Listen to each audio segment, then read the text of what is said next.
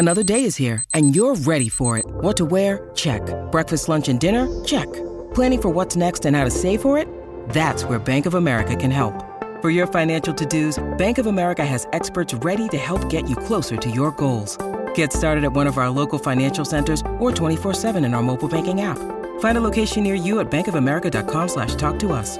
What would you like the power to do? Mobile banking requires downloading the app and is only available for select devices. Message and data rates may apply. Bank of America and a member FDIC. Hey, it's Ryan Reynolds, and I'm here with Keith, co-star of my upcoming film, If, only in theaters May 17th. Do you want to tell people the big news? All right, I'll do it. Sign up now and you'll get unlimited for $15 a month in six months of Paramount Plus Essential Plan on us. Mintmobile.com slash switch. Upfront payment of $45 equivalent to $15 per month. Unlimited over 40 gigabytes per month. Face lower speeds. Videos at 480p. Active Mint customers by 531.24 get six months of Paramount Plus Essential Plan. Auto renews after six months. Offer ends May 31st, 2024. Separate Paramount Plus registration required. Terms and conditions apply if rated PG.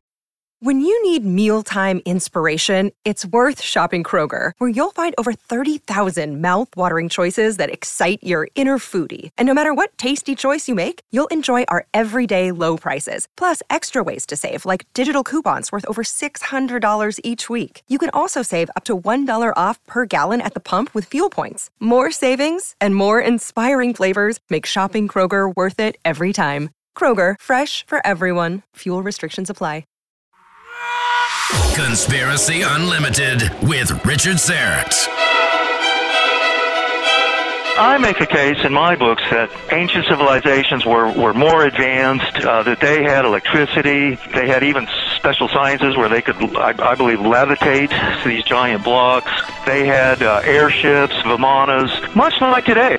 Reduce stress and enhance your immune system. ESS 60 from C60 Evo. C60 is the carbon 60 molecule known to deliver more than 172 times the power of vitamin C. 172 times. ESS 60 is the purest form of C60, a known antiviral, antibacterial, and anti inflammatory remedy that works. ESS 60 neutralizes free radicals from cell metabolization and external toxins to help minimize inflammation and maximize detoxification. Further, people report better sleep, more energy, and renewed mental clarity when they take our ESS 60 organic oil. To order your miracle molecule ESS 60, click on the C60 Evo link in the episode notes for this podcast or go to c60evo.com slash richard hyphen Syrett. c60evo.com slash richard hyphen Syrett. Buy now and save 10% by using the coupon code EVRS at checkout. Again,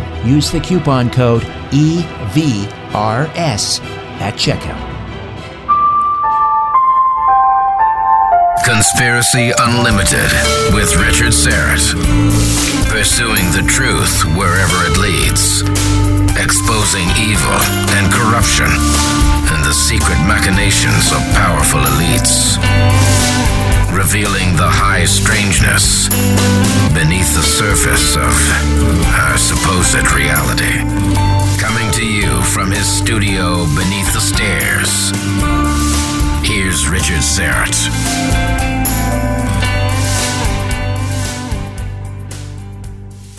You know him from Ancient Astronauts, of course. David Hatcher Childress, who's kind of a real life Indiana Jones to the many fans of his books. He's a captivating speaker, the author of, or co-author of over 20 books. He's traveled the world several times over and he's here to tell us about Bolivia and Peru and ancient technology and elongated ancient skulls and what they may have had to do with the Anunnaki and on and on and on. Always a pleasure to have this gentleman on the program. David Hatcher Childress, how are you? Hey, good. It's good to be on your show, Richard. David, it seems like whenever I'm uh, in contact with you to get you on the show, you're either going to or coming from Peru and Bolivia. What is it about that area that attracts you so? Well, I love to travel all over the world and uh, everywhere from remote islands in, in the Pacific or Indonesia or other places, and, and of course South America. I was just recently in, at Easter Island too, and that's the logo of our company, the Easter Island Head. Um, there, there was a flight from Peru to Easter Island for a while. It, it stopped that now, but I was, I got on one of the last flights and and did that I love going to to South America and and Peru uh, and Bolivia especially.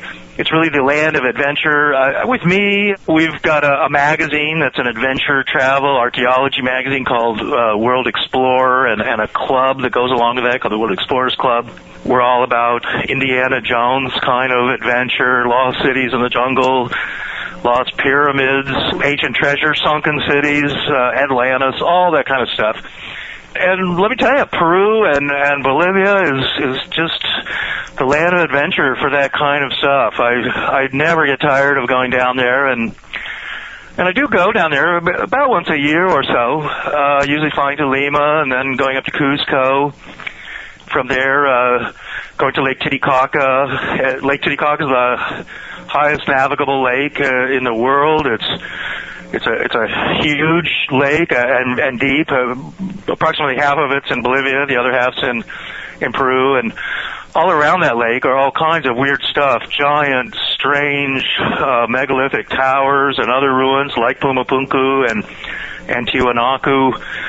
And then there's uh, all this strange phenomenon that happens around the lake, including uh, a lot of UFO sightings, including UFOs coming in and out of the lake, and uh, even there's stories of some weird sunken city there, and, and I write about all that in, in my new book. Um, ancient technology in, in Peru and Bolivia. Have you ever been to Peru, Richard? No, I, I would love to go. I mean, I've se- I've seen so many documentaries over the years on uh, on uh, you know the different civilizations that came out of there, the Incas and so forth, and I I uh, I have a strange attraction to. Uh, something's pulling me there. I just haven't been able to get on a plane and get there and raise the funds necessary. But you you mentioned Cusco, and I know that one of the things that you talk about in in uh, your new book, Ancient Technology in Peru and Bolivia, uh, and, and, who knows, you know, UFOs may enter into this conversation at some point. But you talk about the Inca wall, sort of in quotations, because the this interesting um, uh, structure that, uh, that, you write about may actually predate the Incas. But but first of all, tell us what the these Inca walls are, what they look like. Right, in particularly around Cusco and the the gigantic uh, fortress that's above Cusco, uh, which is called Sacsayhuaman. Uh, other sites around there, like oh, Ollantaytambo and, and, and Machu Picchu, uh, you have what are what are known as cyclopean walls, and those are uh, granite or sometimes limestone or sandstone walls, uh, basalt too sometimes, where these huge blocks weighing five tons, ten tons, twenty tons, fifty tons, uh, and a hundred tons are perfectly cut and fitted, often in a, a jigsaw pattern. They're they're locked together in these uh, oddball patterns. Each block is is unique. The blocks themselves are perfectly fitted. You you can't even get a, a razor blade or a, a piece of paper. You know, between these blocks are just so perfectly fitted together. They're they're gigantically huge as well. It's amazing sight when you see it, and, and tourists are are blown away. Machu Picchu itself is this secret city on top of a mountain. It too has uh, very fine walls, put together in these jigsaw patterns, uh, also huge blocks of granite and stuff. It's such in such a spectacular setting that it's really uh, uh, the top tourist destination in South America, and, and for good reason. But the whole, what's I think uh, the big problem, particularly in Peru and and Bolivia, is is how old they think these walls are, and uh, just like the history of of Canada and, and the United States is is kind of screwed up, where supposedly uh, you know a few Vikings got to Labrador or something, and and then all the American Indians walked across the Bering Straits and populated North and South America, and and suddenly Columbus showed up, 1492, and and it's kind of like the history, and and there's no other seafarers or people crossing the ocean, uh, even though Romans and Egyptians and Chinese and and uh, Spanish and the Irish and all these people had actually pretty big boats and were perfectly capable of crossing the Atlantic. You know, none of them ever came here.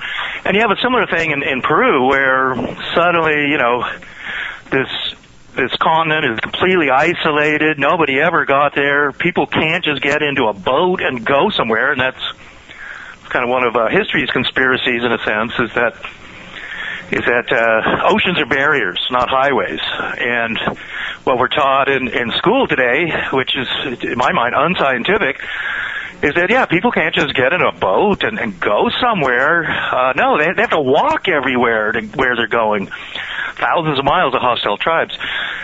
So in South America, particularly, it's kind of messed up where you have these giant megalithic ruins, but they're ascribed to the Incas who were a very uh, late civilization in South America. In fact, they existed only like 200 uh, to 300 years before the Spanish got there. So when you see these giant buildings in, in around Cusco, at Sacsayhuaman, Ollantaytambo is particularly impressive in my mind they're saying, uh, the mainstream archaeologists are saying, yeah, these buildings are only 200 years old. And Machu Picchu, too. Uh, well, or 200 years before the Spanish. Uh, now they're about 500 years old. But, um, but it, yeah, it doesn't really make sense. And you see these giant buildings, and, but that suddenly they were just put up in a very short time, too allegedly by the Incas, and it, and the Incas allegedly uh, didn't know the wheel. They had no knowledge of writing. Uh, their technology was primitive. They didn't have iron tools and things like that. Uh, certainly, they didn't have power saws, uh, uh, giant cranes to to lift hundred ton blocks of granite and things like that. And yet these are all the things that you find there in South America, and it's baffling. And it, I mean, it really doesn't make sense. And trying to make sense of it all is is what I do in in my lost cities and ancient technology books. When you look at the, for example, the stairs leading up that were also precisely carved out of these solid pieces of granite, I guess. When you look at the weathering on the stairs, which obviously took place after the cutting took place. I mean, the weathering alone would tend to, to show you that these things are probably on the order of a thousand years rather than, you know, five or six hundred years. Well, right, and and those stairs, like that you're talking about, uh, in various places, and, and say at Tiwanaku, where you, you can really see them, yeah, they are heavily weathered, and and yeah, a lot of people for a long time must have been walking up and down on these stairs, and that's one of the other enigmas, really, too, is that you have sites, uh, mainly in Bolivia, which are similar and, and in some ways identical to the same Inca, supposed Inca ruins in Peru, but they know that they're not built by the Incas and that they are pre-Inca.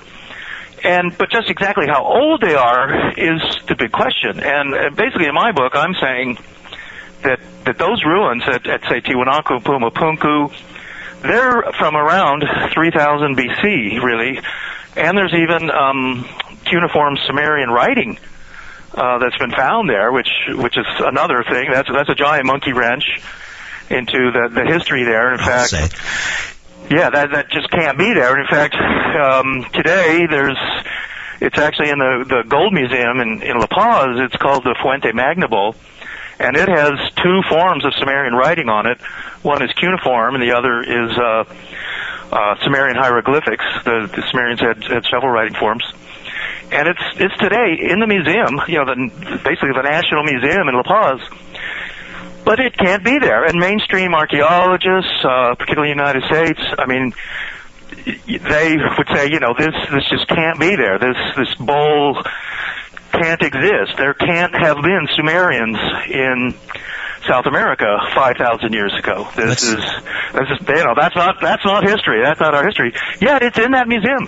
And in fact, you know, Bolivia's kind of a renegade nation of a sort, and uh, which I think is a good thing. And um, I mean, they want to do their own thing. They they don't bow to pressure that much from the United States. But I can honestly tell you that if that bowl, that Sumerian bowl, had probably been found in Peru, it wouldn't be on display in a museum. I mean, they would cover it up. It's It's people are that constantly yeah it's too controversial and it and it totally flips the mainstream history on its head i mean it it's it's a giant you know nuclear bomb to all their theories i mean there just can't have been that and what it's really indicating is that ancient Sumerians probably, at, you know, at some point, came to South America, came to Lake Titicaca and Cusco, built all this stuff, and uh, I mean, some of it was maybe already there. You there's lots of theories about Atlantis and whatnot in, in South America, and, and those are pretty good theories. In fact, megalithic building that how far it goes back to you know even 10,000 years. But this is the kind of history that that's yeah creates a big cover up. All they can do right now is ignore it, which they do. But it really shows you how uh, there are cover-ups in history, and people are constantly asking me about Smithsonian institution cover-ups. Uh, that you know why why would say universities or Smithsonian or other people cover up certain archaeological finds, and and I think that's a good question but there really it really does go on, and, and we can go into this why they would do it. Uh, okay, so the Sumerians suddenly arrive in Bolivia, of all places, uh, from uh, you know Mesopotamia or modern day Iraq. Uh, so, what would they have been looking for? Why do you think? Do you, I mean, do you speculate? Can you speculate on why they would have come to Bolivia? Yeah, sure, and I and I do in my book. I I pretty much spell it out and and decipher what is going on there as, as, best that I could figure out. And in fact, uh, one of the other things that you see around Lake Titicaca and, and, and the Cusco area, which is a little bit north of, of Lake Titicaca, but, but not very far, you have these weird towers, and they're megalithic too, with cyclopean uh, construction with granite blocks and things like that. They often have uh, open tow- open uh, tops. Uh, they're they're they're kind of strange in the sense that they often kind of taper in or or out, they're, rather than being perfectly straight up and down. At at Cusco, there were also some weird towers like this. They were dis- destroyed by the Spanish. But around Lake Titicaca, and and they're more on the west side of the lake, and and actually in Peru. Uh, and but Tiwanaku's along the south side of the lake, and and it's in Bolivia but these weird towers are, are on top of these strange uh, mesas, and they're flat topped mesas, um, uh, similar to like mesas that would be in in Arizona or New Mexico or Utah or something. And, and uh, but as you climb up to these mesas, uh, it's there are these oddball towers, and and they're very well made, uh, just like the the giant walls and stuff in Cusco or at Tiwanaku, and they can't figure out what they're doing there, and they're in isolated, weird places. I mean, they're not near some towns and stuff, and it's it's kind of desolate there, although there are forests, you know, fairly nearby. What mainstream archaeologists have said is that well, they're barrier burial towers, and uh, the local people there just, I mean, they, they, they themselves live in these kind of crummy mud hut houses, but they decided to build these really excellent, finely cut granite towers and put them, you know, uh, on top of these mesas you know, so that they could you know, put some dead bodies in there for a while, and and then they would probably be like naturally mummified or something. And it it does seem that the local people did use these towers to inter the dead from time to time, but it's it doesn't seem that that's what the the original purpose of these towers were, and so that became a mystery. And it was it was clear that the same people who are building these towers are the people who, who really built Cuzco, who who built Sacsayhuaman, Machu Picchu, all these things, and it's and it's earlier than the Incas, and that's one of the things with megalithic construction in general. Today, oftentimes when we build things, uh, you, you know, even well-built buildings, they're not made to last for thousands of years. They're they're made to last for a 100 or 200 years, and, and you know, that's a pretty good building. Uh, if you go to Washington, D.C., or Ottawa or something and look at a really nice Capitol building or something, and it, it may be well constructed and actually made to last for a while. But we have really with our own construction almost like a, a planned obsolescence that's there. And we fully expect to just tear down these buildings at some point and, and rebuild them. But when you're building with these megalithic structures, like in South America or it can be in Egypt, uh, all over the world, they're built to last for thousands of years, and they have. Uh, they're giant blocks of stone perfectly t- together. And you have to ask yourself this too, and I, I go into all this in the book. Why are people even trying to build like that? I mean, supposedly they're simple people without, you know, power tools, without big cranes or engineering skills and and and and machines like we have today. Yet we wouldn't even try and build like that. But they're they're trying to do something that seems so incredibly difficult. I mean, it, it's like they're just trying to do things in the most difficult way possible, including building with hundred ton blocks of granite that they not only have to quarry, move 10 or 20 miles, but then they have to stack them up, uh, perfectly fit them together. It all seems so incredibly tedious. But, you know, I'm maintaining in the book that actually it's done with fairly high technology. They actually have power tools and saws uh, which sounds pretty incredible, but this gets into the whole Vimanas and, and ancient technology, even that the ancients had electricity. Well, here's uh, something that I found uh, fascinating, and, and uh, I know that in I think in the museum in Cuzco, they have a portion of those blocks, and there are these holes bored into this solid granite, and when you shine a flashlight through, it's almost as if the hole is is been rifled. It's that sort of smooth and precise. We're not talking about, you know, just a, a crude chisel. How did those holes? Exactly. No, that's right. That's a good point. Yeah. So you have like these uh, perfectly round holes that are drilled through, say, basalt, which is extremely hard rock. It looks like it's even been melted. I mean, we're we're looking at power tools. What's also on these blocks particularly at Tiwanaku and Pumapunku, but also seen at Ollantaytambo and at the Sun Temple in, in Cusco, the, the Coricancha. That's a mysterious building itself, also very expertly, perfectly made. It was a round building. It held this great treasure. There's a weird tunnel system that goes beneath Cusco and that temple and, and is well known uh, to Cuscanians. Uh, the Peruvian government actually blocked it off at one point. But they have these keystone cuts. In other words, these cuts that are made into the blocks, and they're a, a double T, and or they're like an hourglass shape.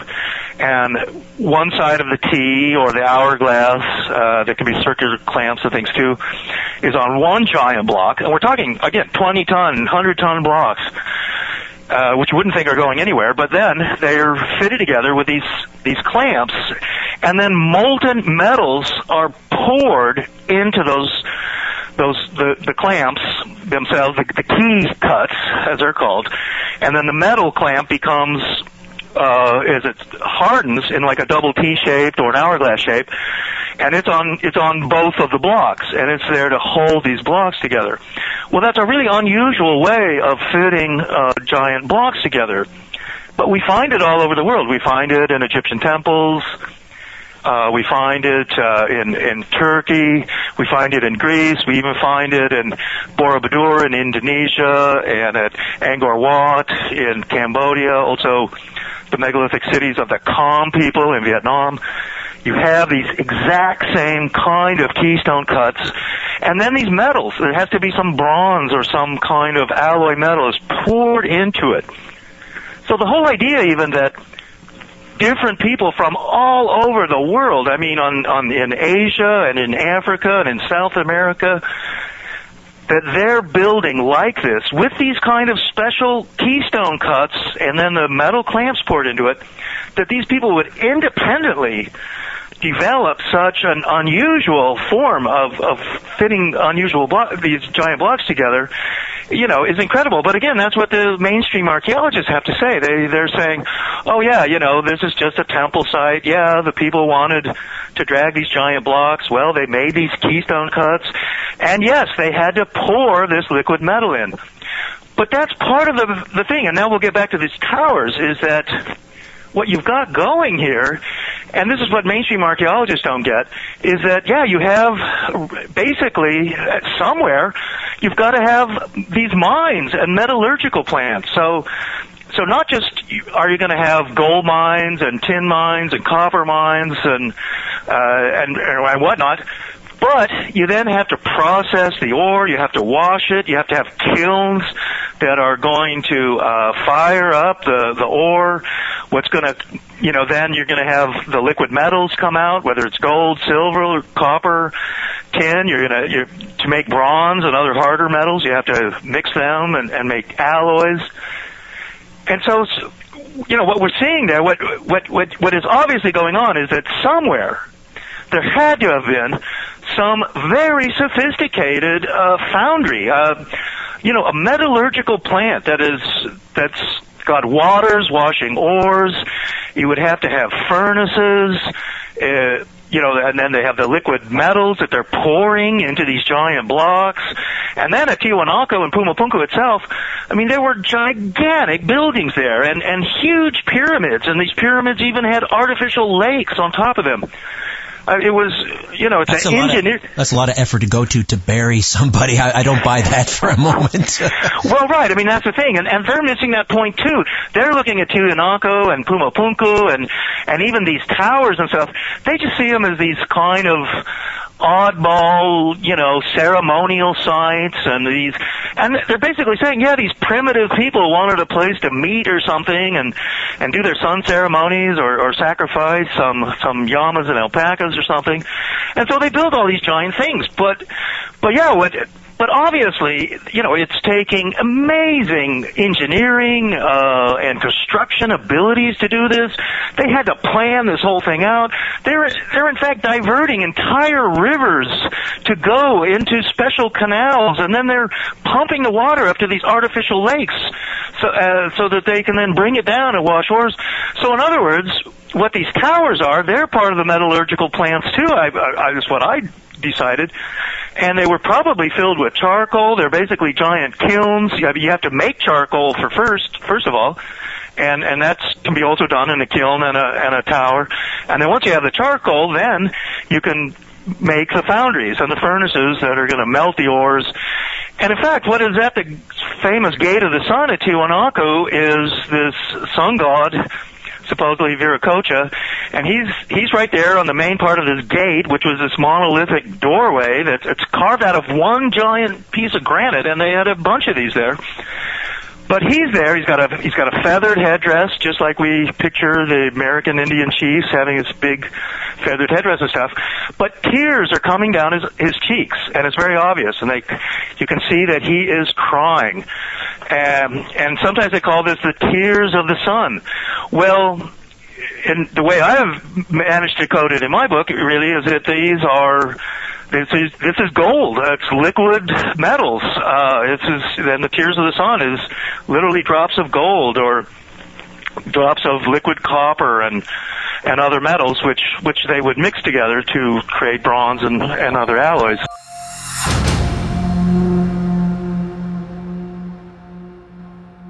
America. We are endowed by our Creator with certain unalienable rights life, liberty, and the pursuit of happiness.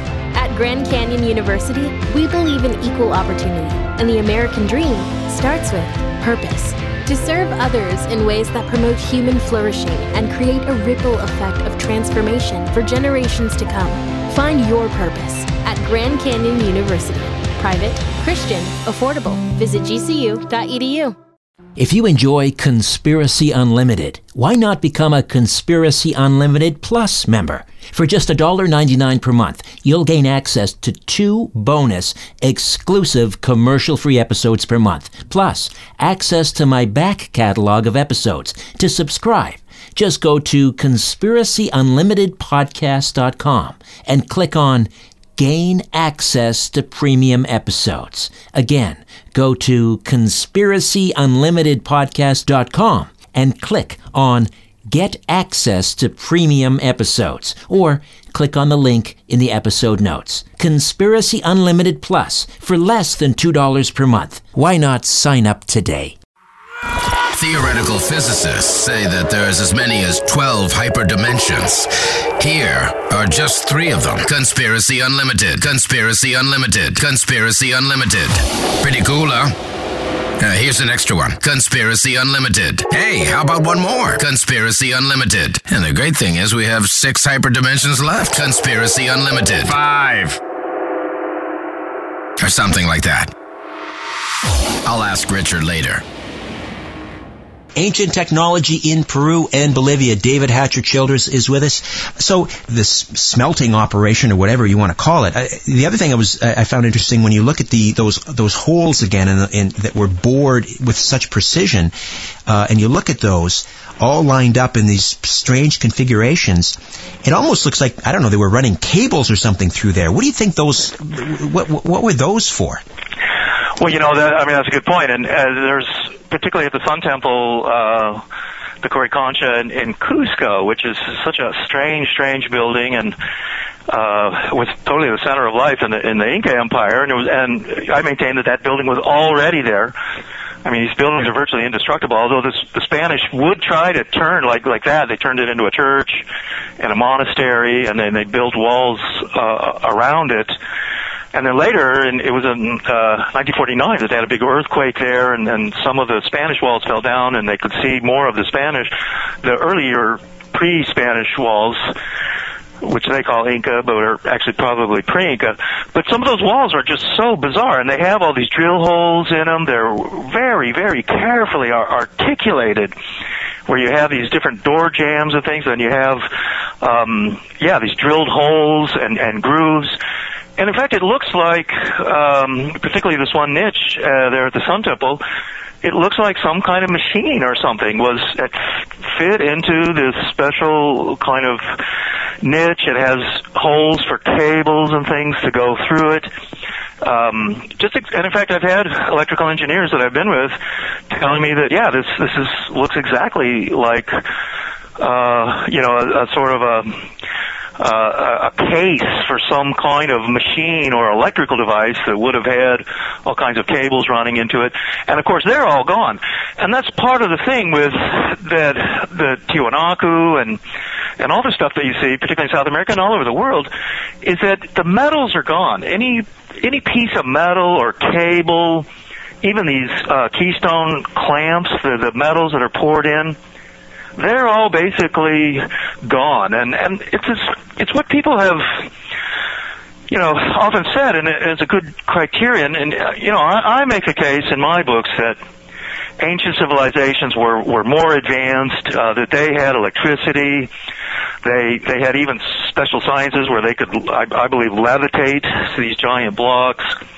They had uh, airships, vimanas, much like today. I mean, uh, I don't think that the ancient world had such a consumer society like we have today with all kinds of different brands to buy and um, kind of, you know, all the different choices we have.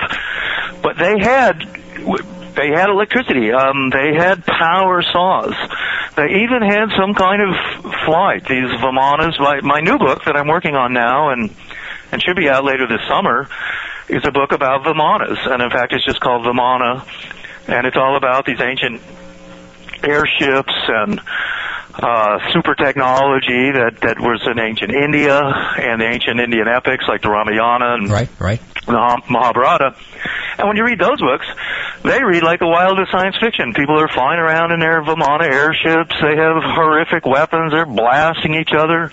They're going to other continents and things like that. I mean, it's like some uh, Buck Rogers or, or Flash Gordon movie or something. Well, if you have these huge, like dirigibles, uh, like these huge zeppelins, I mean, yeah, that would certainly solve a lot of the mystery as to how the Sumerians end up.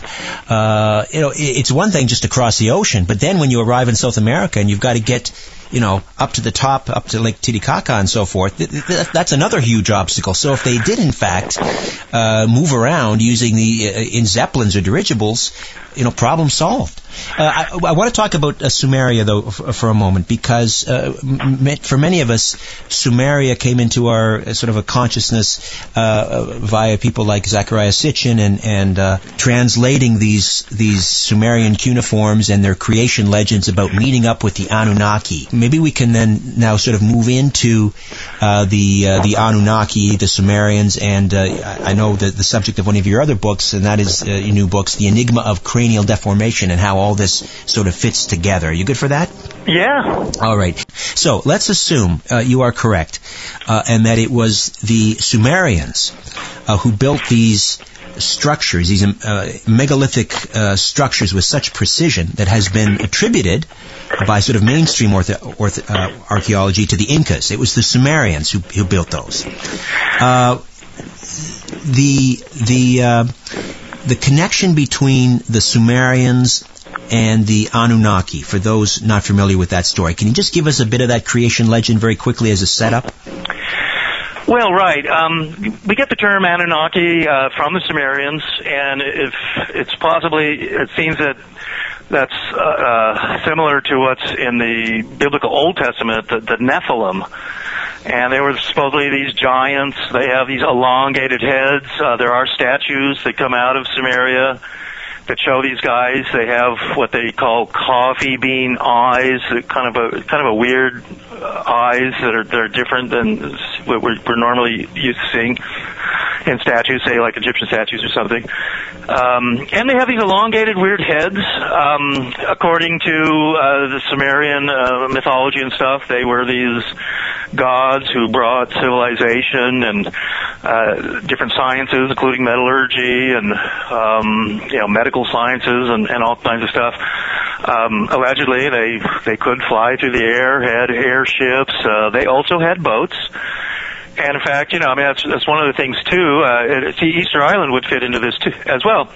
You know, just uh, trying to wrap your head around what it's like in the ancient world, and, and, and particularly them having, in a sense, advanced technologies like like even airships and stuff like that. But look at us today. I mean, we have we've got rockets, we've got satellites, we've got all kinds of different, you know, aircraft of of all kinds of different sort. But yet, still, most of our cargo and traffic is done by sea and by boat. Um, you know, we we don't airlift everything everywhere, and uh, and most most cargo really does move up and down rivers and and across oceans and on boats, and where we still use boats.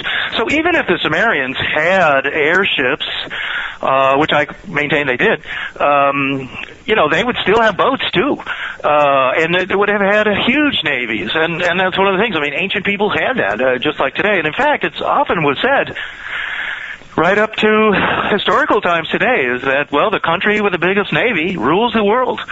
And uh that was you know the british uh that was one of their songs how you know britannia ruled the waves. Simply because they had the biggest navy but they were wasn't always like that. There was times when holland had the world's largest navy. There were times when spain had the world's largest navy today it's the United States, uh, supposedly, and although it'll be China soon with the world's largest navy. So, but yeah, so you have the boats, and and you're and you need you need landing areas, you need landing spots, you need ports, you need island sort of uh, you know places like Easter Island where where people can stop and and get water or something like that.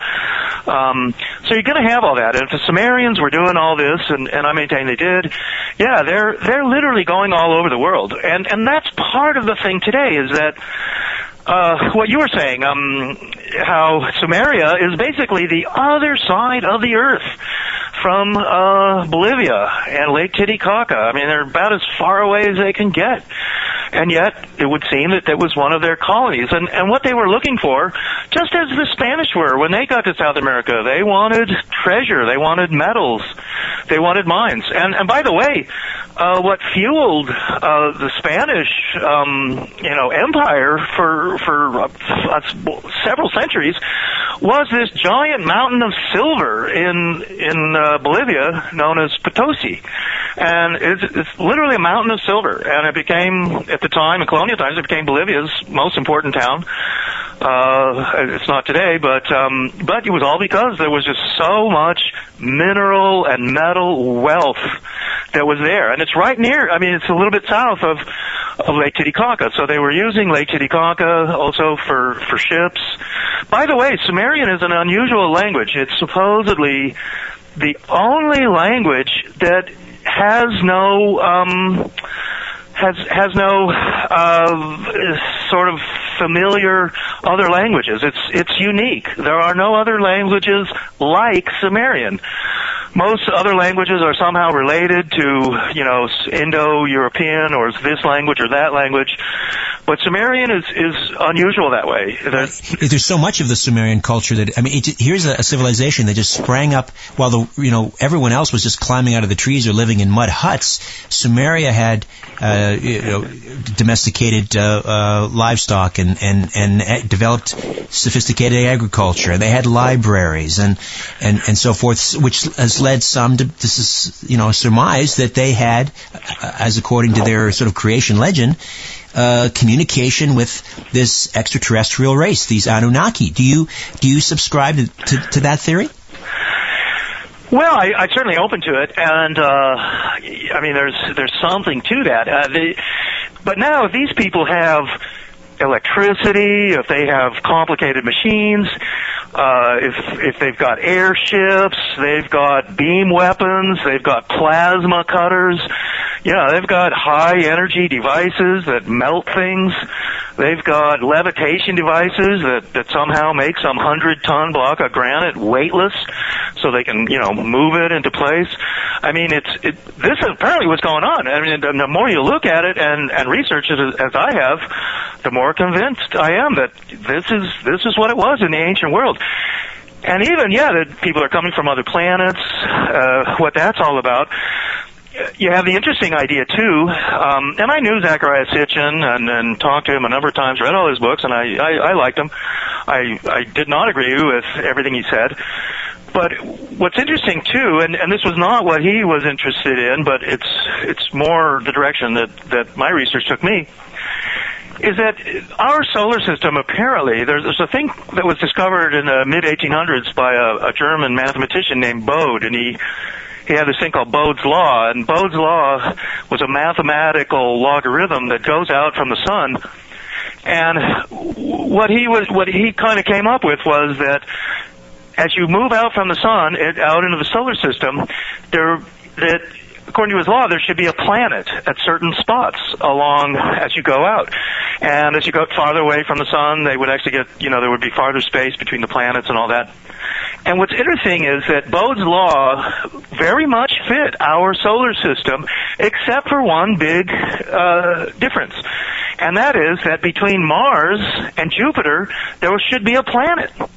That's what Bode's law said. And but instead of there being a planet between Mars and Jupiter, there's the asteroid belt. Right. The remnants of a planet, perhaps. That's right. So now you have basically the the evidence for this story that there was another planet in our solar system, but it blew up. And either the people blew up their own planet, and, uh, and maybe we're those guys. Uh, but yeah, there was a time when then our solar system perhaps had three um, planets that were inhabitable as uh, in the way we would think inhabited would be like like the Earth and Mars and this other planet. Sure, and, and our, our mutual friend uh, uh, uh, Joseph Farrell, who writes, of course, uh, for uh, Adventures Unlimited, is published by Adventures Unlimited. He's written extensively about that in Cosmic Wars. People can check that book out. That's right, those Cosmic Wars.